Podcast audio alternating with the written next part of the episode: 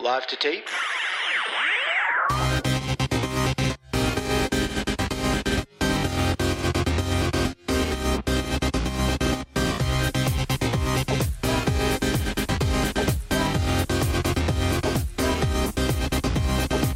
Welcome to Millennial Season 2, Episode 4. I'm Andrew. I'm Elisa. I'm Laura. And I'm Matt. How's everybody doing? Rabbit rabbit to y'all. Yeah. Oh, Rabbit Rabbit Groundhog Day. Yep, yep. In the season of love. I just want to, uh, before we move on to the, the, the, the rest of the show, I know we're only 10 seconds in, but be- before we move on, I just want to apologize for the audio issues last week. Not proud of that. Not happy with myself. So, Good. That's okay. We're not we're not happy with you either. yeah. Yeah, go to hell, Andrew. You probably all were talking shit behind my back. And you know what? I understand. No, no, we definitely were. It's fine. Yeah, yeah, it's true. like 110%. All right. Uh, we are doing Guess Who's Drinking this week, so listen to each of us carefully. One of us is secretly drinking as we record. Oh. as we record.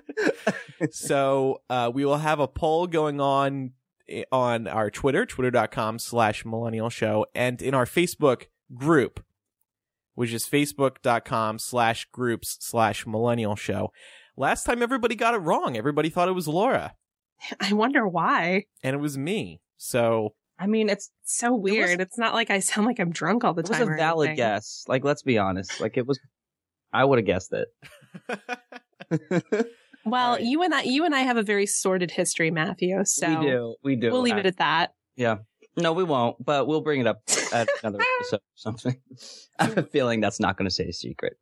we got a we got a mixed bag, I would say, of of content this week. We are going to talk about Iowa, of course. We're going to take a couple of associate producer choices, catch up on a couple of those, and we have a new game as well. But first, I wanted to ask you guys: Did you see Grease live on Fox the other night? I kind of did, Mm. actually. Well, I the reason I wanted to mention it is that it was really good. NBC has now done three live musicals. First one was The Sound of Music, the second one was Peter Pan, and the third was The Wiz. And they were all good, but they were kind of like you go on Twitter and you make fun of it the whole time. That's that's what those three were. And so Fo- they they they got huge ratings for NBC. So Fox decided to follow. They announced Grease Live a year and a half ago. and lo and behold, it ended up being really, really, really good. Um, first of all, it's obviously a great musical. Everybody's familiar with Grease and the songs that come with it, but it was, the production was so remarkable. Anybody who watches this will probably be blown away. Um, that's my opinion on it, at least. It, it starred, uh, Aaron Tveit as Danny, Julianne Hough as Sandy, and Vanessa Hudgens as Rizzo. And what was so remarkable about it was that you were really in the middle of the action and they had multiple sets, uh, including a big one outdoors and a couple indoors. And it was just amazing how they moved in and out, uh, between songs and put the camera in the center of the action. It was, I was just really in love with it. So definitely check it out if you're into musicals at all, if you haven't already. Mm, it wasn't bad. Like, it wasn't. It wasn't great. but You know, no, I no, I agree though. I mean, like I I'm not I wasn't as excited Eh. and yeah, oh, no, fuck it. Like Fuck it was it. okay. Like it was for a live for a live musical that they'd done. It's definitely the best of the previous ones. Yeah. But um, what, I I I I, I don't know. I just think they should stop. with live musicals? I think well they don't have to do it every year. Well, uh, money, money You know- talks. So I do. I do. okay, that- but. You have to give Vanessa Hudgens though a lot of credit. Like her little trivia, her father passed away the day before uh, the show aired. So Oh shit. yeah, and Yeah, so she had- did that and pulled it off anyway. Did a great know job. she was, but she was. You could tell she was getting through it though. Like she was, she was just ready to get the the whole show over with. So it was kind of sad. Especially you there's that what, one Matt? song that you that her character has to sing. That's kind of sad. In more positive musical news, I saw Book of Mormon in uh, New York last week. Have any of you seen this? Yes. I haven't. I have not. Well, it was funny as fuck. First of all, I'm sure Elisa, you loved it to death. Fucking amazing. I've just- actually listened to the soundtrack, which is kind of weird, but I have I loved it. It's so funny. Yeah, it's it's a it's a hilarious take on uh religion in general. But I just wanted to bitch about something really quick. So I saw it on Broadway, and it was it was exciting to see a musical on Broadway. It's been a, a while since I've done that. Um, and so me and my friend Richard, who I mentioned last week, we we were pre gaming before the show, and then we decided, okay, we'll get one more drink at the musical. and so we get in, and we go to the bar, and Richard orders. I- I'm buying for both of us, and uh, Richard orders first, and he gets a double of I don't know vodka and something.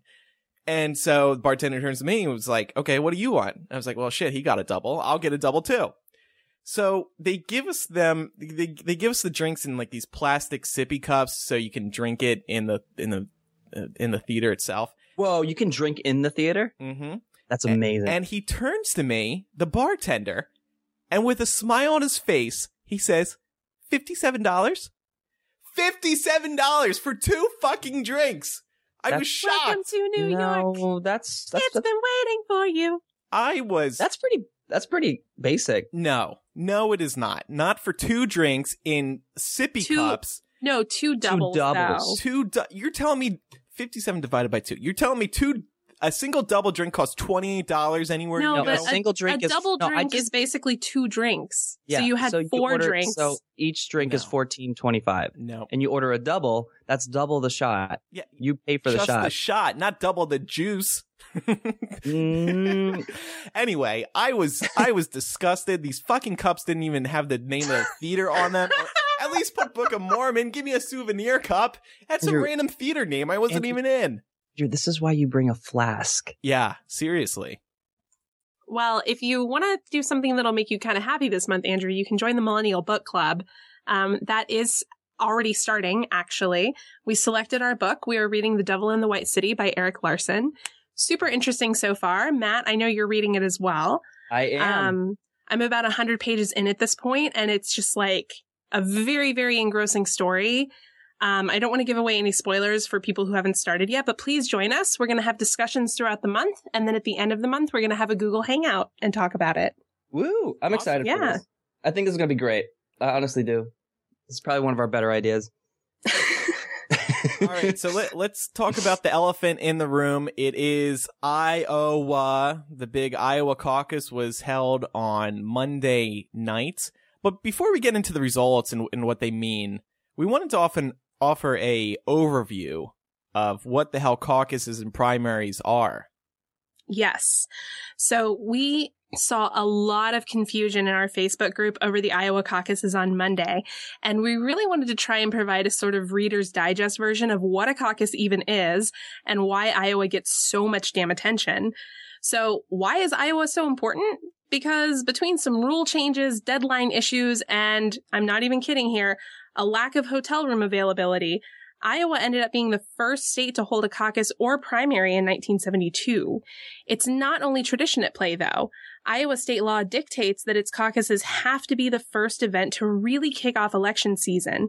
So even if another state did try to schedule their event earlier, Iowa would simply schedule their caucuses earlier than that in order to be first. So if you weren't aware of this before, you're probably starting to see why campaigning in the state starts so early and goes on so long. Then the next question a lot of people have is what is a caucus even and how is it different from a primary? Well, caucuses actually used to be more commonly used than primaries, but today only a handful of states still use them. Uh, but primaries tend to be less confusing because they're more straightforward. Primaries are pretty similar to the general election process where voters cast secret ballots for the candidate of their choosing. A caucus, on the other hand, is not a secret vote. In fact, it's super public. People who are caucusing openly demonstrate their support for a candidate within their party by just sort of, sort of shuffling to whichever side of the room represents their chosen candidate. The results are then used to determine the configuration of delegates at the nominating conventions. It's basically just another way for states to voice their support for a candidate, but instead of casting direct votes, the people cast votes that are then used to determine the number of delegates that each candidate gets And then those delegates move forward to the nominating convention and vote on the people's behalf. But where things get really confusing is with the parties themselves. The Democrats and Republicans have completely different systems of tallying votes. The Republicans are actually pretty efficient. You show up, write the name of your preferred candidate on a piece of paper, and drop it in a bucket. The votes are then counted by hand, and whoever gets the most votes wins. But the Democrats, if you want a lesson in inefficiency, these are the people you want to talk to. Caucus goers must physically stand in some arbitrary area of the room, which has been designated as their candidate's corner. If you watched coverage of Iowa on Monday, you probably saw churches with Bernie signs on one side and Hillary signs on the other, with a bunch of people cloistered in each half of the room. There is then a 30 minute aligning period in which caucus goers can try to convince one another to literally come to their side. Come to the dark side with me and Hillary. A candidate must then meet a viability threshold of 15% in order to be counted. So in poor Martin O'Malley's case, his supporters either had the opportunity to join another candidate's group or try to convince other people to join them. And as we'll talk about in a minute, Martin decided uh, that things aren't going well for him last night. No, no, not at all. No. Right. Things were definitely not going very well for him last night. Um, as we saw, I think he was bouncing back and forth between like zero percent, Zero. Zero percent and zero. He got up to 0.5. We'll give we'll give him that. We'll give him that. Well, he's Um, out of the race now as a result. So Yes, yeah. Oh, Bye, Martin. shock. Spoiler alert. Don't don't ruin this for the people at home. So we did kind of want to um, give a second to raise some feedback we got from Anna. She's actually from Iowa, and last night, or rather Monday night, she attended her first Democratic caucus. Hmm. And she said that she left quite conflicted. On the one hand, it was great to see the process firsthand and meet other voters. However, I also left feeling like there was a lot of human error involved. And like maybe a caucus isn't the most efficient or fairest way to do things in this day and age. For example, this happened in my district, and she provided a link there to the many districts actually that used coin tosses in order to determine who won because Bernie and Hillary tied evenly. Mm. Um, she also says, also, the seemingly simple task of counting how many supporters for each candidate were in attendance turned into this massively confusing blob of one random guy winding his way through the sea of people, silently counting and then reporting his number, no double checking, no actual accurate count. There were over 500 people there. It's 2016. Isn't there a more accurate way? To play devil's advocate for a second, though, isn't that kind of the joy of it? It's like old school America. Well, it's grassroots, right? I mm. mean, so it's it's kind of a really interesting, I think, case study of humanity. you know, I really enjoyed watching it, and I've always really enjoyed watching the Iowa caucus, but I do think it's a fair point to bring up. I mean, this is the state that has a lot of influence on who the, the potential candidate might be. They don't always have the final say, but a lot of times they end up being correct. Yeah. it's fucking stupid. That's what it is. and I well, want I was trying to be diplomatic, but no. It's fucking ridiculous. And, and I want to point out there's a lot of people, particularly international listeners, who are like, how is this even democratic? A coin toss? How is that any better than just like a pissing contest? Like, why don't you just do that, America? it's not. That's a problem. The reason I want to explain that that that the reason that it's so convoluted right now is because this actually isn't an election in any legal constitutional sense. This has zero to do with, you know, the general or anything like that. This is just to pick the party's nominee. And therefore, the parties have complete 100% control over how things are happening here. So the Democratic Party gets to choose, hey, are we just going to have a duel to the death? Do you have to play a super good game of Monopoly and then you win?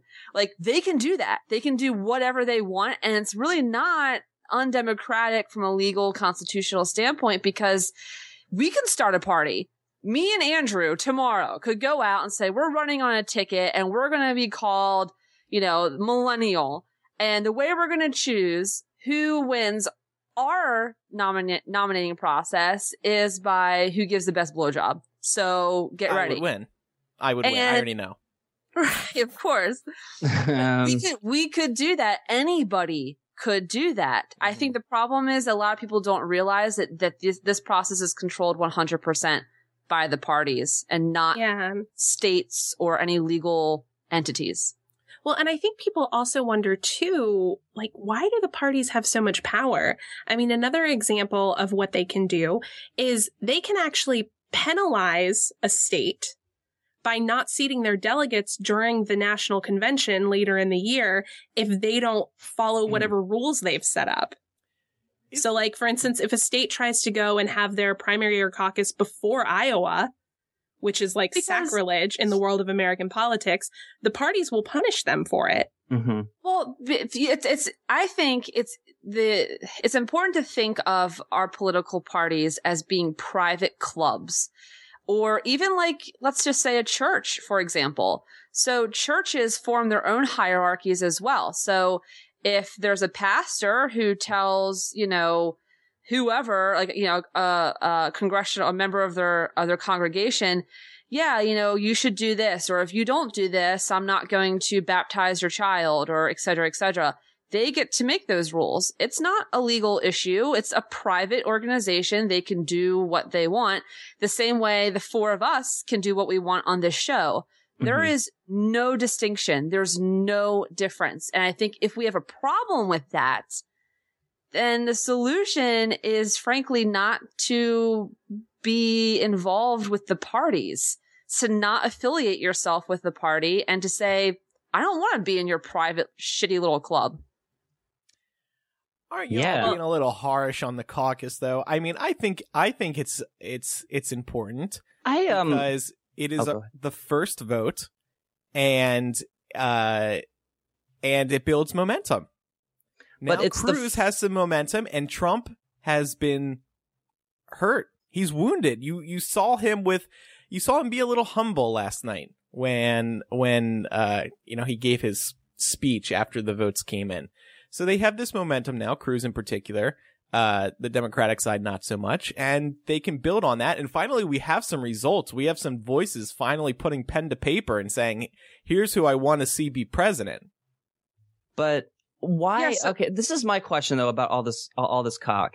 Is that why does this hap- Why does this happen within a five within five months? Like I know that Iowa is supposed to go first. That's fine, but why does it have to? wh- Why does it go all the way into June?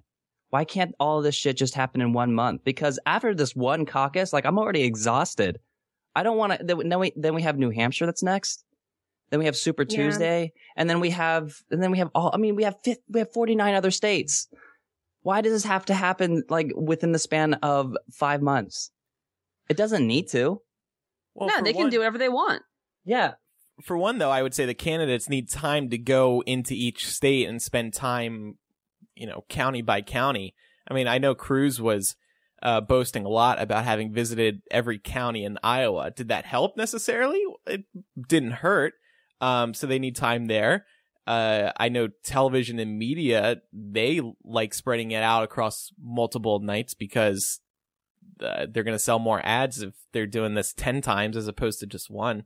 yeah, but like at this point, since we already started voting, like we should already uh, like the the candidates should already have said what they needed to say at this point. So who cares uh who's winning in one state? So then they have to try harder. Like that's that's not how it should run. It should be that at this point we should all just get our candidates, our primary candidates uh, already voted on. So now we can actually pay attention to the people that we actually should give a shit about. Well, we actually have this is an AP choice question. So before we, I, I have something to say about that. But before we get to that, what about the results? Let's just talk about that. Andrew, Republican side, you cover that shit because I can't even touch it. Oh, I didn't watch last night. Somebody else. Oh, you're it. so full of shit. Oh my no, I was tuned into CNN. You're absolutely right. Absolutely right. So Cruz, like I said, won with 27.6% of the vote. Trump came in second with 24.3. Close behind was Marco Rubio with 23%. And then Carson came in fourth with 9%. Um, what actually stunned me about the results most was that Rubio and Trump came so close to one another. Trump with 24.3, Rubio with 23.1, despite Trump having all this attention, all this time the media has been talking about him, uh, all this hoopla over his big events and so many people turning out for them. And yet he comes in second and only about one percentage point away from third place. That just really surprised me. Well, and the thing that was really surprising about it too was just how well Rubio did. I mean, he was projected to be in third place. So as long as he got third place or above, he was doing great last night. So even though he still came in third, he barely came in third. So this is going to give him a lot of momentum. And it kind of freaks me out because I think he's more of a viable candidate personally for the Republican side. And Yeah. I would not want to see President Rubio. And I feel like Marco Rubio running in a, a pre- in an, a, a presidential race could maybe have some advantages. So I'm kind of like, no, no, no, nominate Ted Cruz, please, please. Well, that's that's a fair point. Do you guys think, real quick, that Trump was wa- was hurt by the fact that he skipped that Fox GOP debate last week? I don't know, because the really interesting thing was they were reporting last night that evangelicals were splitting 50 50 between Trump and Cruz, Mm-hmm. which I found kind of interesting Yeah. um, because they were really expecting all the evangelicals to go for Cruz. Yeah. Um, and then half of them go for Trump. yeah. So I don't I don't know that it necessarily hurt him. I think the thing with caucuses, especially in Iowa, so much of it is about your ground game. So like you may be high in the polls everywhere else, but then if you've got a good ground game in Iowa, you can win. I mean, look at previous winners. Rick Santorum won. So funny in hindsight. I mean, yeah, like when when has he ever done super well in a poll? Never, right? But he just he was really organized in Iowa. He had his shit together. So I mean, Huckabee won Iowa, right. and then you know last night he Dropped was like two percent. and then he dropped out. Yeah. He dropped Yeah. out. Too good. Too good. So then, uh, how how are things looking on the Democratic side, Elisa? Wow. we don't quite know 100%. Um, They It called it came out- today. they called it for Hillary Clinton today, but it was incredibly close. In fact, it was the closest um, of any Iowa caucus ever in history. So I It was think, inc- it was so incredibly close. It's yeah, like what did three tenths of a percentage point. three tenths? Uh, Yeah, she she had a 40, 49.8 percent, I think, at last count, or forty nine point nine, and then he and Bernie Sanders had forty nine point six. Um, yeah, I I think it was at least in my time. I think it was around like midnight, and like they said that they had all 100% of all the votes in, and they still hadn't declared a winner. And the reason for that is because it's so easy, as we've just been discussing, it's so easy to miscount here Mm. and to, and for there to be so much confusion and, oh, who won this coin toss or who won this duel? Like we just don't know. So they have to go back and like kill someone else and, you know, they start from scratch. I don't know. But yeah, it was incredibly tight. And I don't know. How did you, how do you guys feel about that? How do you feel about Sanders and Clinton being so neck and neck? Well, You know, go ahead. I just Andrew? I just want to mention I need to call out Laura for a second. We were talking in our in our millennial host group chat last night and Laura was so confident that Clinton was going to pull away easily and uh, Clinton didn't have the early lead as the results started coming in and then Sanders started creeping up and before you know it you knew it CNN had to add the 10th decimal point onto their results because they were so damn close. And I was, I was getting excited. I thought Sanders may pull Yeah. ahead. And I'm not necessarily a Sanders supporter. I, I, I personally, I don't know who the fuck to vote for this early on. Um, but I, I wanted to see Sanders win because his fan base or his supporters are so passionate. I wanted to, I wanted that they deserved this win and I wanted to see their egos jump to the next level after beating Hillary in fucking Iowa. Well, I'll tell you what, their egos should be jumping to the next level right now because Mhm. even though he didn't technically win, he overperformed. Oh, Even if he had come out one or two percentage points below her, he still would have done incredibly well. And I think the Sanders campaign has done an awesome job in Iowa. I think it's going to give them great momentum going into New, into New Hampshire. Mhm. Um, I think he'll probably win in New Hampshire as a result of this. However, once you start going into more diverse parts of the country where it's not 99% white liberal people, he may not do so well. And I hate to say that to be like the person who rains on the Sanders parade because I like Bernie Sanders. I think he's great. If he got the nomination, I would absolutely vote for him. He's just not my preferred candidate. Um, and I also did want to point out, I mean, even though they call it for Hillary, it really was effectively a tie. I mean, Hillary walked away with only five more delegates than Yeah. Mhm. Sanders. So really not that big of a difference. That's an important note as well because Iowa used to be a winner take all uh, state, at least for the Democrats. So if this had been just, you know, a few years ago, then Hillary just would have won outright all of the delegates. Mhm. But that's Right. not what happened here. They changed it. Actually, I think it was just last year they announced that they were changing it to be proportional. So this, in a lot of ways, is still a big win for Bernie because it doesn't give her the massive advantage that it used to give candidates when it used to be winner take all. Would you have expected Sanders to do so well in Iowa, though? If he can do this well in Iowa, then I think he can do well anywhere. Well, the, as Laura mentioned, Iowa is, um, White liberal. well, not just that, but Iowa really depends on your ground game. It's very grassroots oriented. And if there's one thing Sanders has going for him, it's grassroots. I mean, that's his bread and butter. So I think he did exceptionally well there.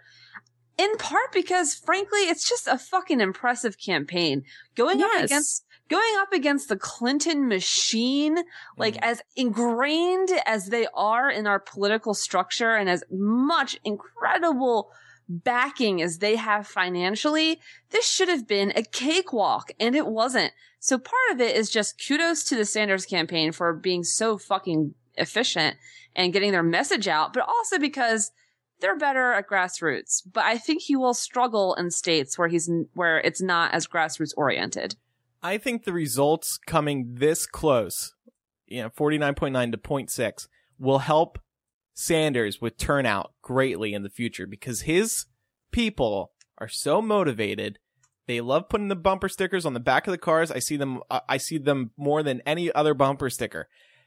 They will turn out now because they're like, oh shit, look how close we were to beating Hillary. We can't let that happen again.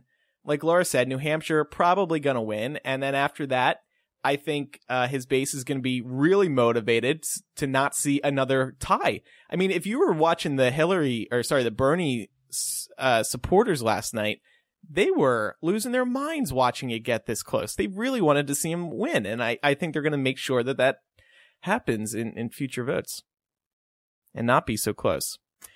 So, moving on, like we said, New Hampshire is going to be February 9th, less than a week away. And of course, we'll talk about that on season two, episode five of Millennial.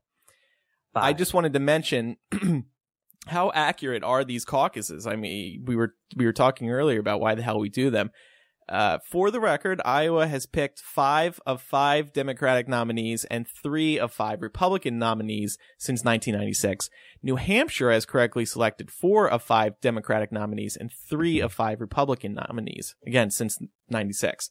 Um, when I say select, I mean they select the person who ended up receiving the Mhm. nomination.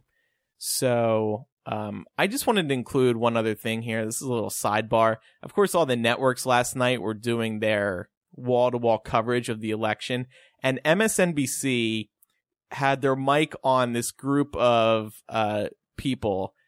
And listen to this and listen to MSNBC's reaction. He doesn't want to ship them overseas and then bring them back when they're not. What I want to do, what I want to know is how, because I get VA. I am VA. I am a vet. My mom's a vet. How is he going to fix it? Because I can tell you right now that the VA is more screwed up than it has been in a while. The fact that I haven't gotten benefits in three months because the VA is so fucked up really, really makes me concerned. So how is yeah.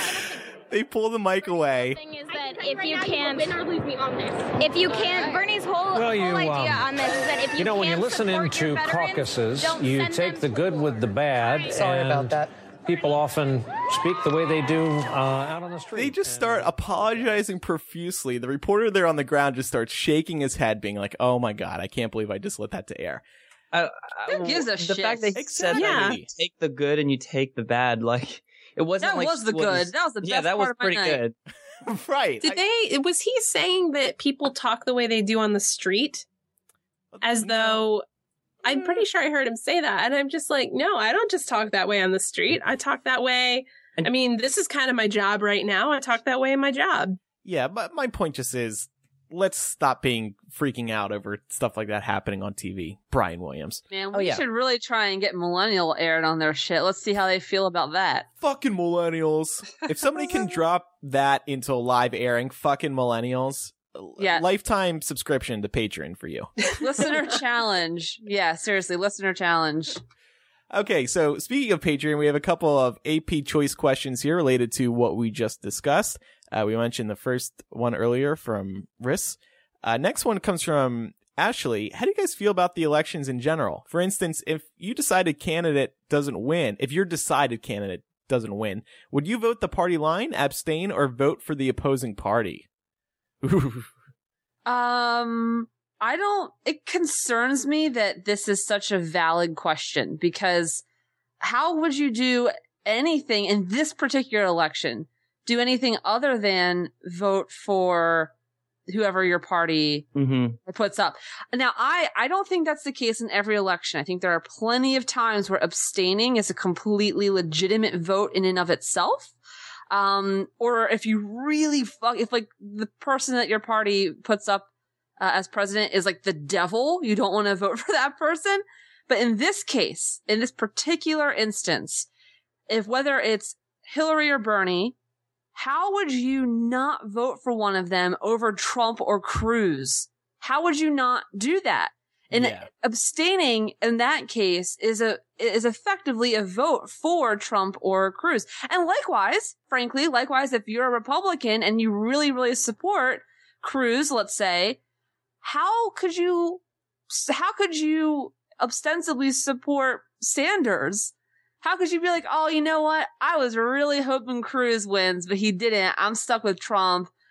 I guess I just gotta vote for Sanders now. Like, how? How? I don't understand people rationalize that. It seems like it's almost a punishment that they feel that is deserving if they don't, if people do not get the vote that they want. I, I it will depend, of course, on who the candidates end up being. But personally, if I'm going to go with my gut, I will probably stick with my party line. you, you, I mean, switching to the opposing party, unless you happen to really like that person, I don't see Yeah. why you I mean, I'm- do that. I'm pretty sure that the four of us do lean towards the Democratic side. And Of course. like, I, I mean, I do think that what's really great about the, the argument that we have in our party with these two delegates is that we do have two pretty amazing candidates. It, Yes. like whether one is whether you you lean towards one than the other you have to admit that it's pretty great to know that we that our party does have two pretty solid candidates that i'd be okay with voting for either of them I'm going to write Here's in thing. Uncle Joe on my ballot come November. wasted vote. Um, so like, here's the thing. Elisa and I were actually talking about this the other day. I really hate that I feel like we're at a point in history where I sort of have to vote along party lines because at this point, this Republican Party stands for everything that I am against. Mm-hmm. And I feel like casting a vote for any Republican at this point is casting a vote against myself. Mm-hmm. So, no, at this point in history, I would never vote Republican. You know what particularly scares me? The Supreme Court justice nominations. That's the thing that mm-hmm. really spooks me. If Because those fuckers are there forever. Oh God, and such important decisions like the gay marriage thing earlier or last year. Like, oh my God, I I I have nightmares just as a thought of what a Republican nominated Supreme Court justice would another one would would would do. Right. Mm-hmm. And and there's going to be a number. I think we talked about this one time about how old the current bench is getting. Yeah. There's going to be they're estimating at least 3 Oh, um oh, Supreme Court justices retiring under the next president. You know, I remember my AP government teacher in high school when I was first getting into all this shit. He said to me, if you ever get to meet a presidential candidate or ask a question at a debate, there's only one question you need to ask that will tell you everything you need to know about them. And that is describe the type of Supreme Court justice that you would nominate. And Ooh. you'll get a lot of meat on the bones of that answer just from that one question. Not that they'll ever answer that, of course. But no, but here's my thing. And genuinely, I have voted for Republican candidates in the past, not in presidential elections, but in local elections. I'm not anti-Republican just because the, of the name. I don't care about that. If the Republican Party could seriously have a splinter and have all these crazy Tea Party fuckers go off and do their own thing and then actually come back to being sort of the right of center, pragmatic, rational party that we know they can be. And they put up a moderate candidate who was pro small government and didn't want to try and like climb up in my uterus to make sure that I didn't have any babies up there. I might vote for that candidate. Mm-hmm. But that's not who they are right now. yeah. Oh man, I can't wait for the the head to head debates. It's gonna get. It's gonna get. It's, it's gonna, gonna, get great. The social issues. I think that's what's mm. really gonna kill them, and uh, the Republicans, their responses. Anyway, one last question here. This comes from Anna. Oh no, you we already read this. No, we already so did good. this. All right. Well, let's move on to AP choices. I'm dying. Speaking of voices, Hillary and Bernie, if I was voting for these candidates based on their voice, I would I would I would go Republican. They both have the most annoying voices I I, I have have heard in recent mm. memory. Who in the Ted Republican Cruz's Party? Yeah. Like who in the Republican Party would you choose then? His voice is passable. He's Hillary and Bernie. They're just yelling, and Hillary's like, rah, rah, rah. I, and, I... and Bernie's like, rah, rah, rah. And they're both groggly, and it's like, oh my god, I got to put this on groggly. What? It's really bad. Last night I was really getting fed up with Hillary. Anyway, let's move on now to AP choices outside of politics. Yes, believe it or not, this show can talk about things that aren't politics. This is a great one. This is from Kelsey, uh, inspired by our wait but why idea. She has a couple of suggestions for this segment. The illegality of the female nipple versus the male nipple. Simple yeah. question. Mm-hmm. Why the hell do I uh, do, do, are we so afraid of the female nipple being out at the beach, but males flop their nipples out at the beach no matter how gross they are? I think it's because flop generally speaking or at least referring to our normal societal gender norms that we accept the female nipple is considered to be a, a sexual thing that turns people on Mm-hmm. Whereas, like, I'm sorry, guys, there's nothing attractive about your nipples. Like, hmm. They do nothing for me. So. All right. Well, that's fair. But I was actually just going to say, I, I think for, for, maybe for gays, it's more attractive. I don't know. Oh, that's true. I didn't think about that. Yeah. Yeah, think about the gay people for once, Laura. Yeah, no, well, I mean, Laura. no. I hey, listen, I try. Jeez. I try to check my privilege. That's a fucking joke. I'm not going to tell you. being serious. no, but I actually, for a second, I was like, oh no, I didn't even think about that because, like, of you know, heteronormativity and things. Whatever. Yeah, Just move on. Gee, yeah, putting you on mute. Well, and conversely, conversely, uh, women full frontal. You see that all the time on television yet you rarely see male full frontal. I mean, not all the time on television, but like HBO, Showtime, they'll do full frontal female nudity all the time. Yeah, and it's and it's ne- and when they do show full frontal on men, like it's always flaccid. Doesn't that piss you off? and it's always and it's always like for a split. It's like second. there's like especially because like usually when you see peen, it's always like during or after a a What's sex peen? session. Peen, you know, penis. Oh, oh okay. so but I say peen. You should mention too that it's not every culture uh, feels this way. I mean, there are a lot of there are a lot of uh, cultures in in Africa, for example, where the women just let them titties run free, and mm-hmm. it's not it's not a big deal. So it's definitely like a it's definitely like a culture culture stigma.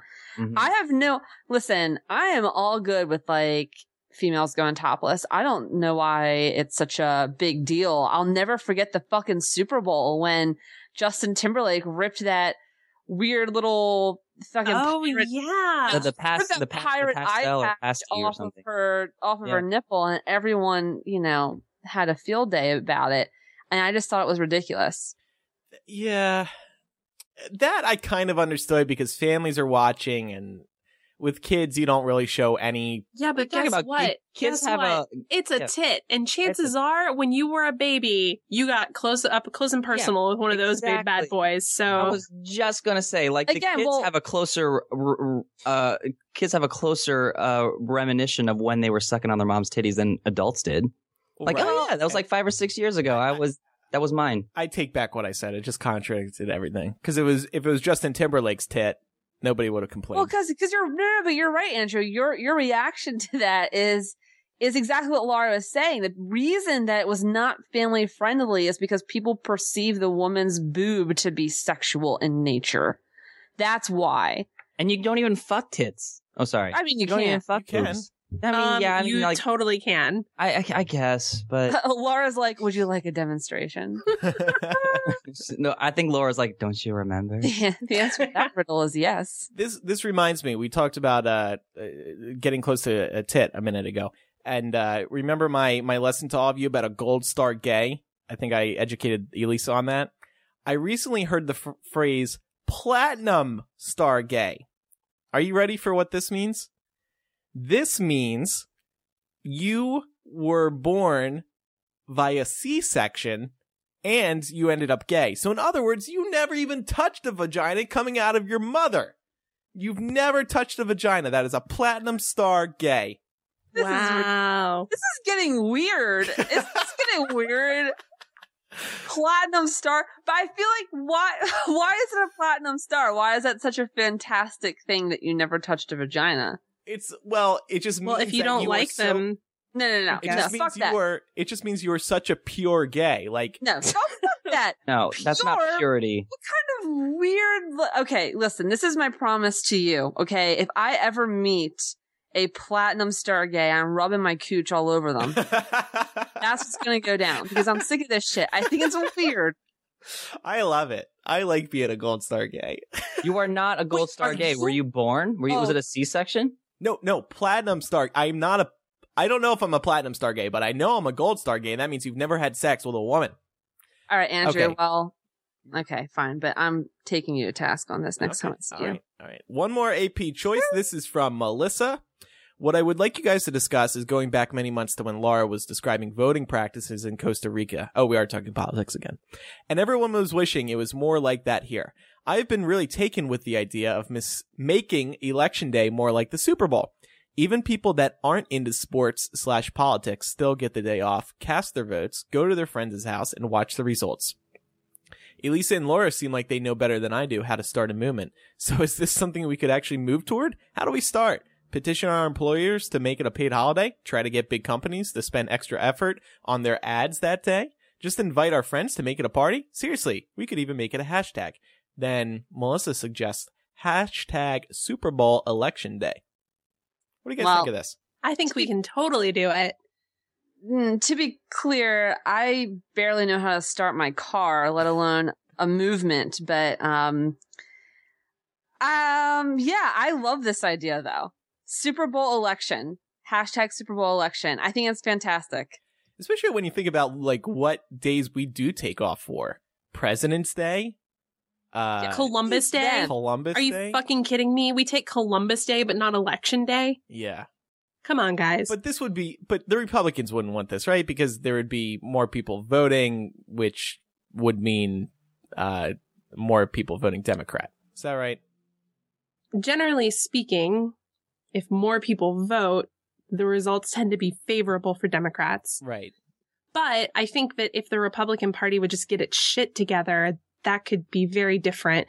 Um, and I think you're right. The Republican Party, as it stands right now, would probably not be for this. Mm-hmm. Um, but you know what? I think that we can take small steps to start stuff like this on our own. Have your own election parties. Hold, you know, hold a house party. Invite Yeah. people. Put it up on social media. Um, if you can ask for paid time off work and you want to ask for that on election day, do that. I mean, Yeah. if we start if we start doing it and it becomes a trend, then who knows what we can change. Yeah, I was just gonna. I was actually. I was gonna. I agree with that entirely. I think if you take this, everyone should just start taking election day off, regardless. Just everyone. If everyone, that's how you start it. I don't think you're gonna convince Congress to pass the legislation initially. I think that there needs to be a mass showing of support first. So if you want to use that, if you want to put that hashtag to good use. Use it to convince people across different states and different regions to use a paid vacation day for that. And once, and once legislators see that there's mass support for it, they'll have to follow. We don't, we don't follow legislators. They follow us. They follow our, the vote. They do what we say because then they don't get reelected. So they have to see that there's support for it and then it'll happen. Moving on now to this is a new new segment here on Millennial. I'm calling it Snapchat Choice. so uh, I recently hoarded out my Snapchat account to the Millennial group on Facebook uh, when I made regrettable decisions on New Year's Eve. And uh, I had a lot of people following my horrific night in which I drank too much and then ruined myself for the next day. Anyway, Holden Jones, he's a millennial listener. He was one of the people uh, who, uh, followed me on Snapchat, and he happened to message me the other day uh, with his message, and he you know, had nice things to say about the show. But he also asked an interesting question, and he he asked if we could pose it on Millennial, and I said, "Well, you just snapped me a photo of your dick. Sure, I'll be happy to do that for you." He asked if there was a perfect clone of you, same age and everything, with preferable genitals, and gave consent, would you have sex with it? And Holden says, I've been sending that around to friends lately, and the diversity of responses has been really interesting. So, would you guys have sex with yourself if it had the genitals that you like to have sex with? Um, No, no. I wouldn't. Really? I wouldn't. I don't jive with myself. That's the thing is I need, I'm very much a case of opposites attract. I like s- the, the kind of person that I like in bed is the opposite of me. Do you know what I'm saying? So like, for Mm. example, if you're someone who, but all right, listen, I'll put it into gold star gay terms for you. Okay. Okay, thank you. So if, if you're a top, you don't want another top. If you're a bottom, you don't want another bottom. The only way that the only way that works is if, you know, you're versatile and you're down with anything and then obviously you're cool. But I think I have like a preferred dynamic. And so, you know, Mm. you see what I mean?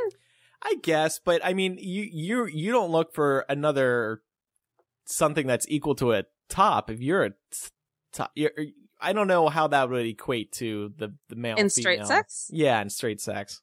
Well, some, for example, some women like to, like to be the ones who are to take control and who are more, the more aggressive one. Um, you know, or for example, some people like it super just sort of casual and vanilla and chill and like, we're just gonna missionary our way to orgasm now. Yeah. like, that's it. Well, maybe you could talk yourself into being the person that you want them to be. You know, whatever I would- position you Uh, want. I don't think that would ever happen Hmm. with anybody sharing Elisa's personality. okay, all Just right. don't think that's going to happen. Matt, Matt, what's your answer? Fuck I would that. totally fuck myself. Well, of course you would. Look at you. Well, I know. I mean, I just want to see what the wh- what all the fuss is about. Okay. you fucking ass. Would, would you fuck yourself if your other self was a woman? Yes. All right. Well, But- the answer is that's only- always yes. Yeah, it's, it's always gonna be yes. It's always gonna be like, why the fuck not? Like we're human. Yeah, I think it, I think it'd be fun. I think it'd be fun to do once. I would. Um. Wait, A Laura. hole's a hole, you right, would not, Andrew? you would not have sex with a with a male version of yourself. No.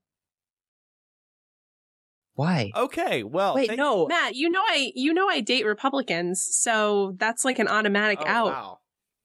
Well, okay, but yeah, I guess I see your point.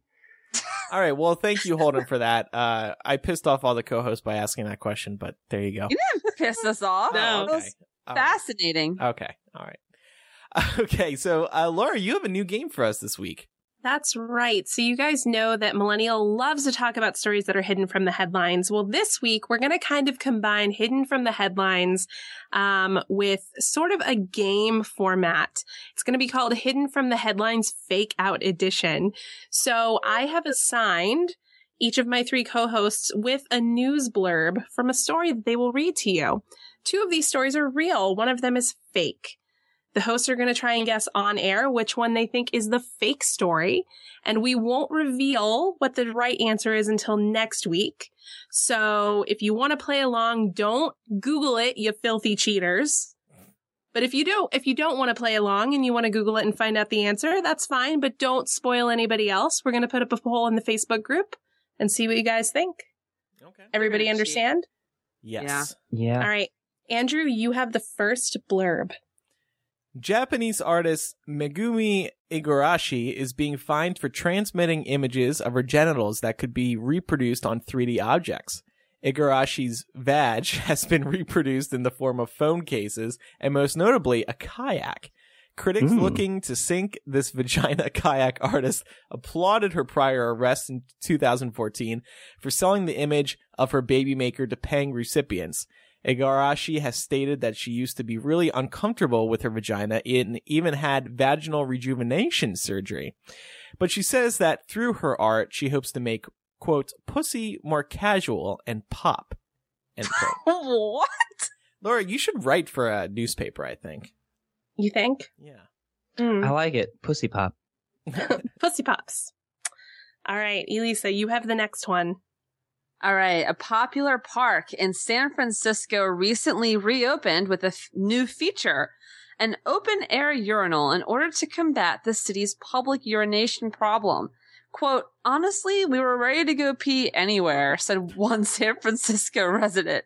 The urinal is a welcome addition to the park, and while it is out in the open, it is reported to provide limited privacy through plants and a screen.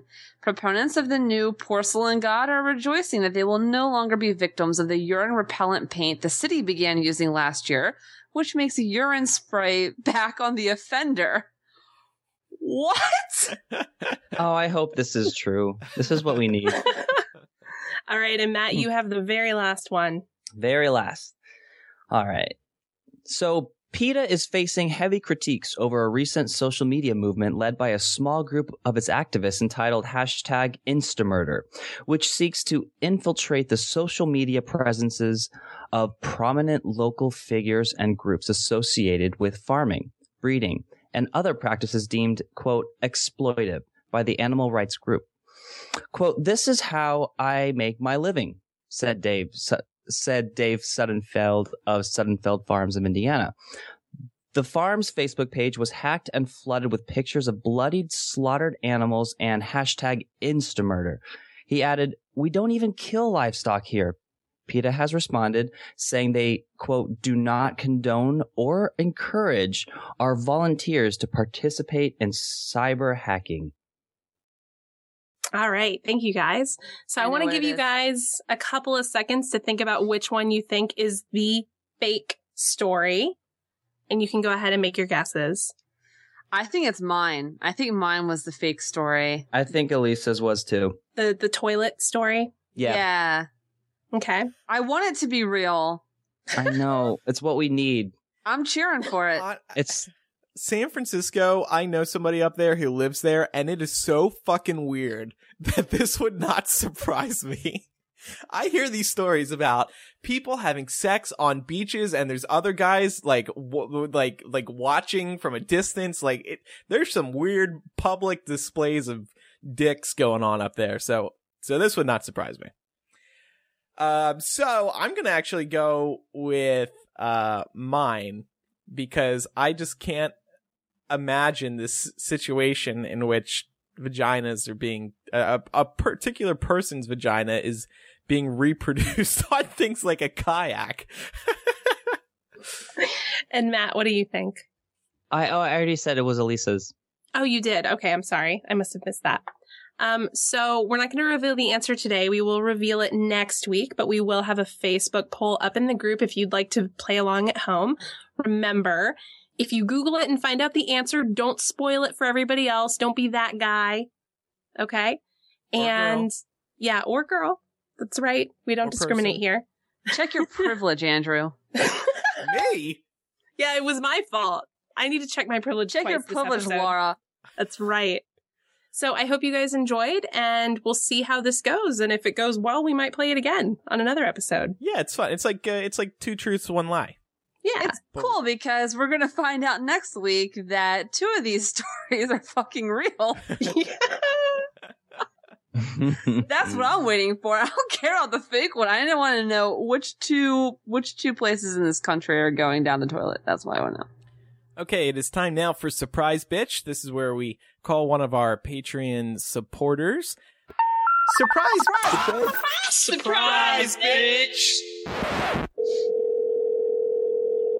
Tiara, are you there? What? This is Millennial. What's up? Oh, hi. Hey. Sorry, hold on. Sorry, I'm in New York, so Oh. I'm not used to. You're Yeah. you're in New York, like the state or the city? No, I'm in I'm in Manhattan right now. Oh, I was just there. Why didn't I run into you? Uh, because I'm on. I just came um, on Saturday. it's also a city. Like you just like you just moved there? No, I'm here visiting. Um, my husband and I just got married, so we're on like a mini honeymoon. Oh, Oh, mazel tov. congratulations. Oh, thank you. what, what do you what are you guys doing there? And is like anything fun? Well, yeah, my sister, uh, my um, sister-in-law, so my husband's sister, lives in Tribeca.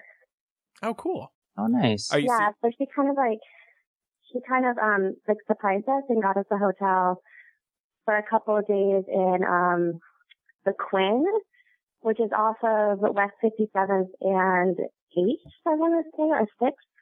One of the two. But it was a Oh. really, really nice hotel. We got the penthouse suite. Oh, That's oh, that's yo. just really Nice. that's really cute. Who are you voting for president? Wow, Um, Matt, just dive right in. Well, I'm a Democrat, so I'll either vote for Of. Hillary or Bernie. Mm. Did you That- watch the that's a great the, the caucus results come in last night? Um, I did, and I was a little bit shocked by how close it was. Yeah. but I'm really thankful that it wasn't Trump. yeah. It hurt his ego a little bit. Yeah, and he wasn't so. really quiet about it either. Which I'm happy. I'm happy that we're seeing him being a sore loser. Are you I mean, he's kind of he's kind of a dick. are Mhm. you planning on seeing any shows or anything while while you're there in New York? Um, I have to say I hate musicals. I'm sorry. Me Oh. too. Oh my god, you hate musicals. I'm music. sorry. I like no, I like I'm with dance, you. so I'm thinking about going to the ballet. Oh, cool. Oh, pretty.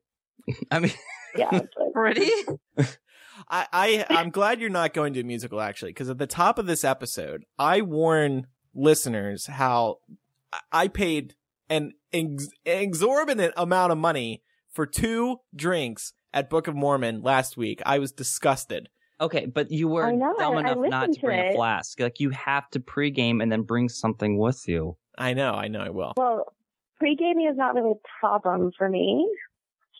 I Oh, pre-game why? like nobody's business because I'm poor.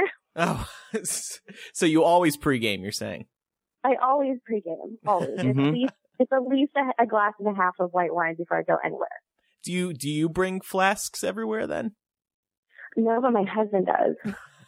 Damn right. I like those flasks. At our wedding, like, he made just of handed out flasks. That's funny. To, for people to like pour their own drinks in or something. No, he handed them out full of Oh, that's- Oh, that's fun. All right, well, Tiara, thank you for your support. Have a nice time in New York, and uh, talk to you later. All right, I'm excited to listen to the episode now. Yeah, for sure. It's a good one. More than usual. Cool. Thanks All for right, answering. Bye. Thank you. All right, that was Tiara, and that's what we have for everybody this week. A quick plug for our Patreon. This is the first episode of the month, so that means you know not only is it Laura's time of month, but it means that two dollar It patrons totally is too. have access to this week's installment of After Dark as well as hashing it out. And we're getting close to our next goal on Patreon and we're looking forward to some other big benefits in the future as we raise more money, including hour long After Darks and live shows and a whole bunch of other things. So visit patreon.com slash uh, millennial. We'll appreciate your support. And also, if you want more information on those benefits, you can go to millennialshow.com and click on the New Year New Goals post to see Yeah. what we're planning in the new year. Does Patreon allow nudity? Oh, what what are you saying? You're you're I'm gonna just- post nude pics? Uh, no, because this episode got me. I, like I have some ideas. I don't. I mean, it's behind a paywall, so I don't see why not, unless one of our patrons reported you for your nude. But Yeah, I'm like I'm not seeing it. So okay, cool. Well, okay. if you're a patron, then be ready. All right. Uh, thank you everybody for listening. We need an outro song, and I think we're gonna do something from Book of Mormon. What's your favorite Book of Mormon song, Elisa? Oh, Oh man, I don't I don't remember the names, but there was oh god, what was it? Is Oh my god. Is it- There's one where what go ahead? my favorite's Hasadiga Evil Yeah. Eye. do play that one. Oh, that's a good one. Okay, fine. There's another one where like they're all singing about like something about like oh, just like turn it off. Yeah, like the lights. turn it off. Yeah, turn it off. That's Yeah. what it is. That's hilarious. That's right after Hasadiga Eebowai. But we'll we'll play ours this week. Uh, Matt and I's pick. Thanks everybody again for listening. Don't forget, two dollar people. After Dark and Hashing It Out are available to you this month. On After Dark, we are going to be talking about the feedback from our previous After Dark. We talked about drugs. And we're also going to talk about friends because me and other people I know need tips on how to make friends. And, and I, and it really is difficult to make friends these days. Yeah, Especially when you're a mm-hmm. podcast host. For some reason, yeah. it's just much more difficult. Yeah. I, No I've one- stopped telling people I do a Harry Potter podcast. I say I do a podcast about That probably helps. yeah. Oh my god. I have to tell you guys a story about meeting someone who listened to us and we didn't I worked with her and she didn't realize that I was the person she had been listening to. okay. I have to tell you guys that story. By All the right, way, I'll I'm, wait. I'm kidding. I, I love doing MuggleCast for the record. All right. So thanks everybody for listening. All right. I really do. Uh, millennialshow.com, facebook.com slash millennial show, and twitter.com slash millennial show. And extra plug for our Facebook group, facebook.com slash groups slash millennial show. We're going to have the guess who's drinking poll as well as the hidden from the headlines fake out edition poll. I'm Andrew. I'm Elisa. I'm Laura. And I'm Matthew. See everybody next week for season two, episode five. Goodbye. Bye. Bye. Bye.